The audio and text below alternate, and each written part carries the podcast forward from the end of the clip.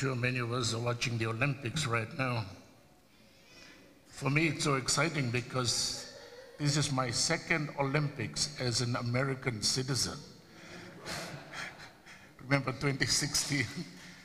and now uh, the Japan Olympics, and just great to be cheering our teams and waving the American flag. I'm so proud of, proud of that. But I was also excited this week that Fiji won gold at the Sevens rugby competition. This is the second time, once in Rio and now again in Japan. And so Fiji is celebrating probably for the whole month or for the whole year. it's the only game that we play.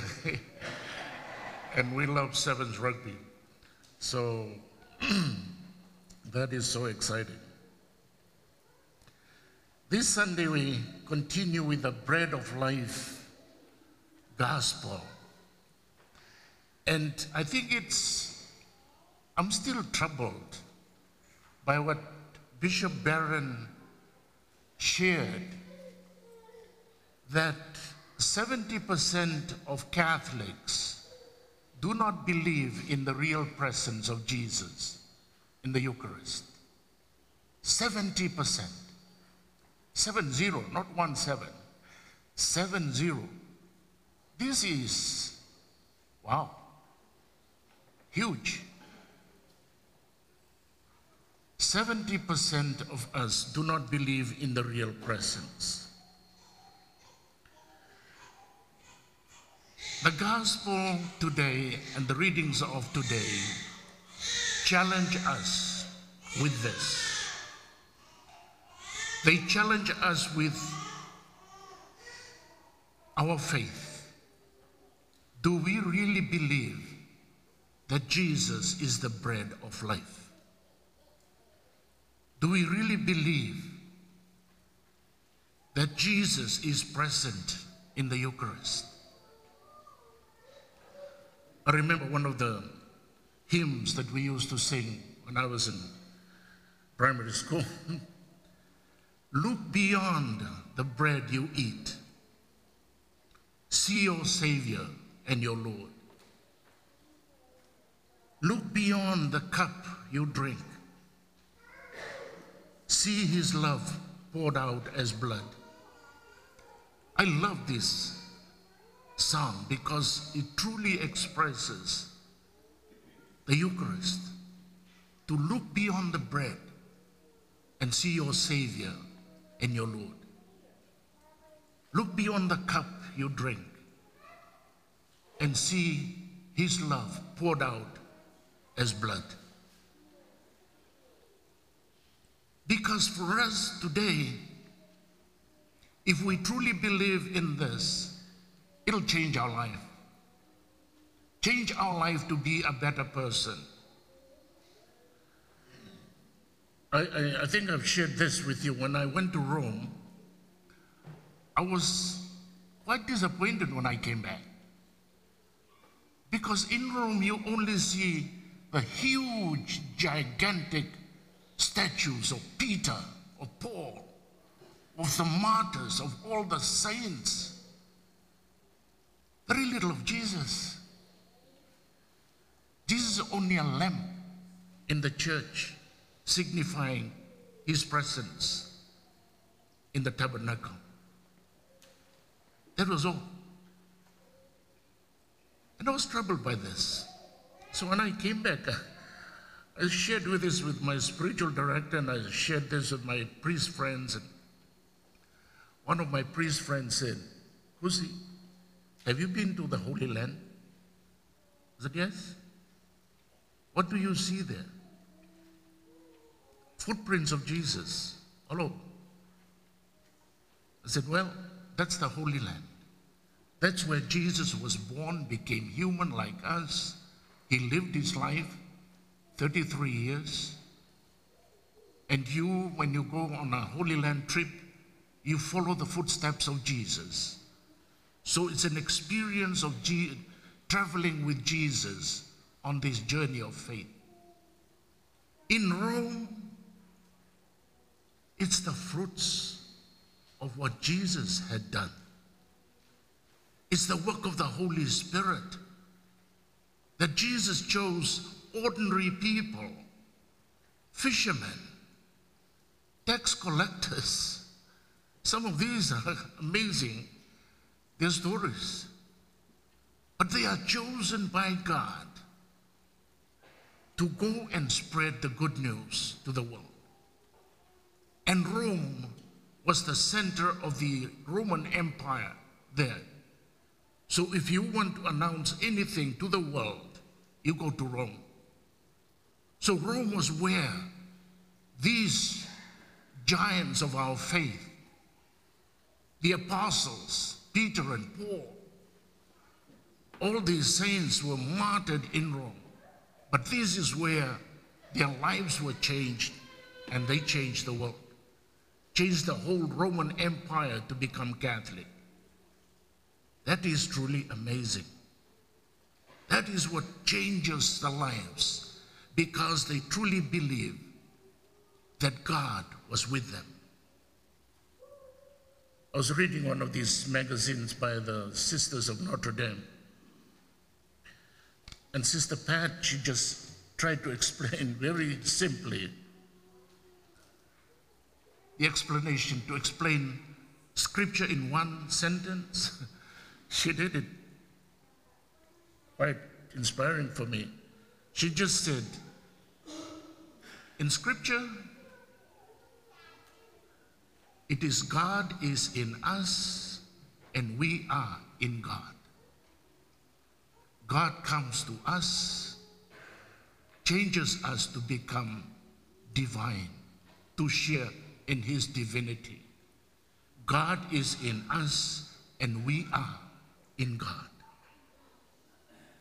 This is what we do here every Sunday, every day. We celebrate the Eucharist. God comes to live in us and we in God. And when that happens, it changes our lives. It changes our language. The language we speak is the language of God, is the language of love.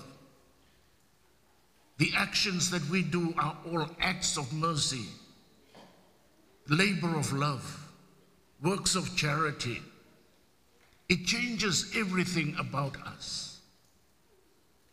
And this is what Jesus reminds this crowd following him.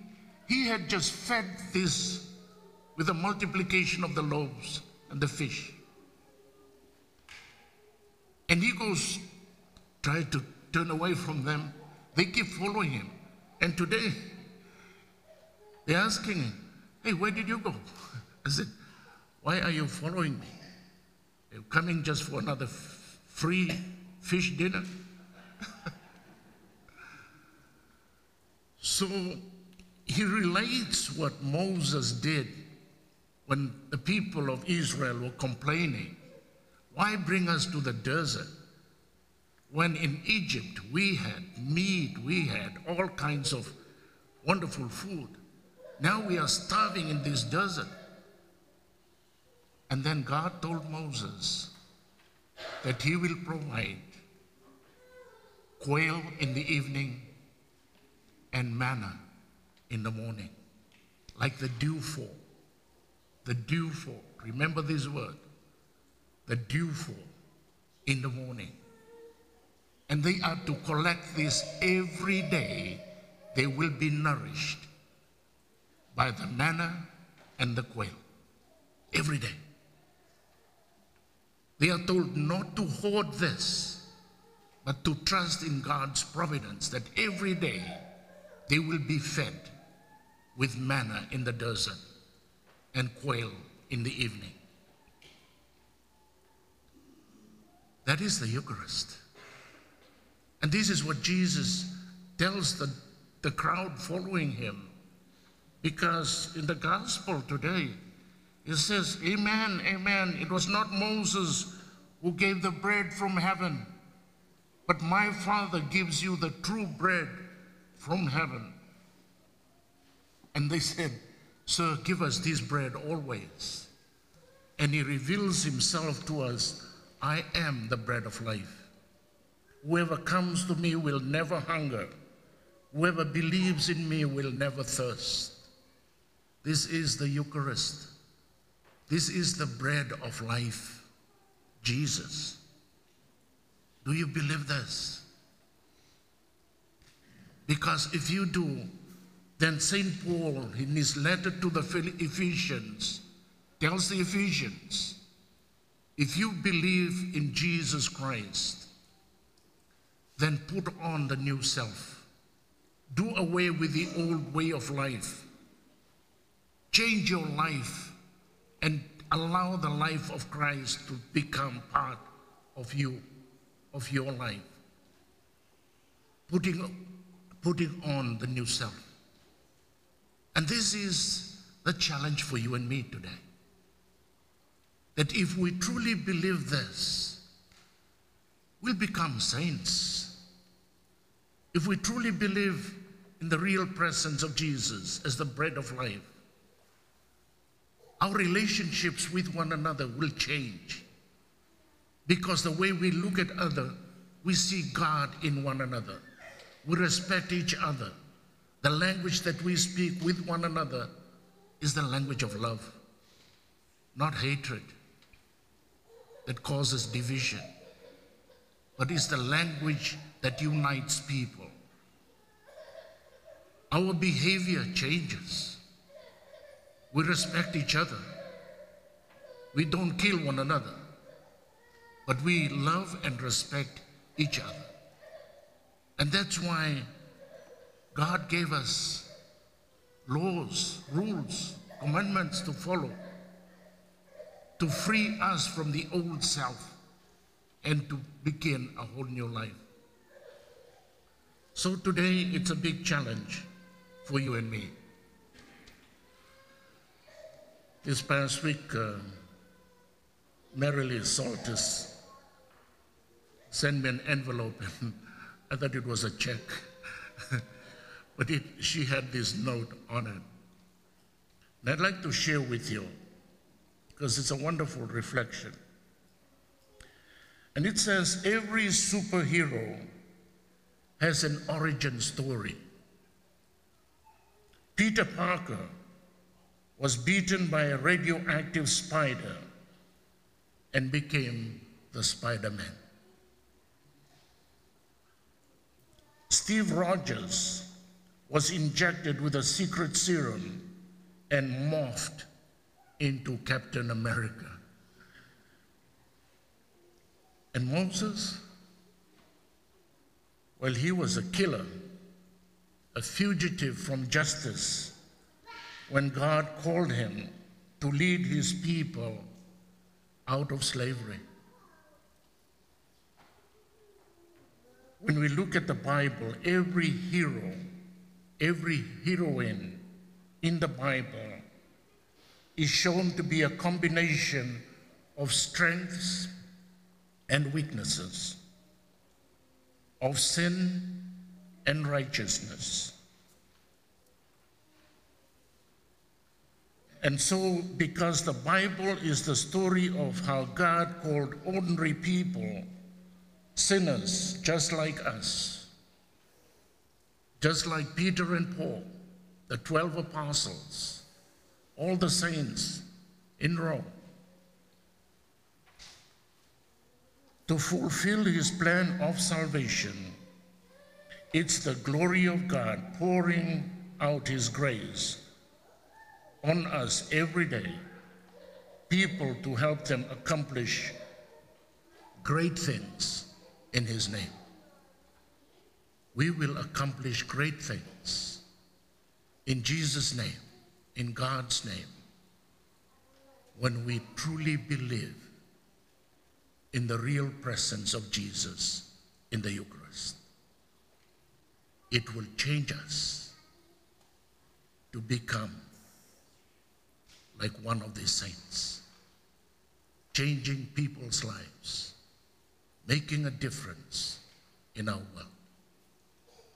So today, let us pray that you and I sinful though we may be, God can use you to do great things for God in your own little way, with your family, with your friends, with the people that you interact with each day.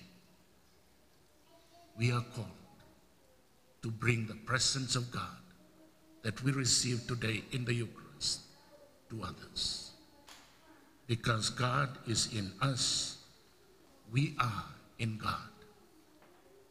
Let us believe and let us go and change the world. God bless you.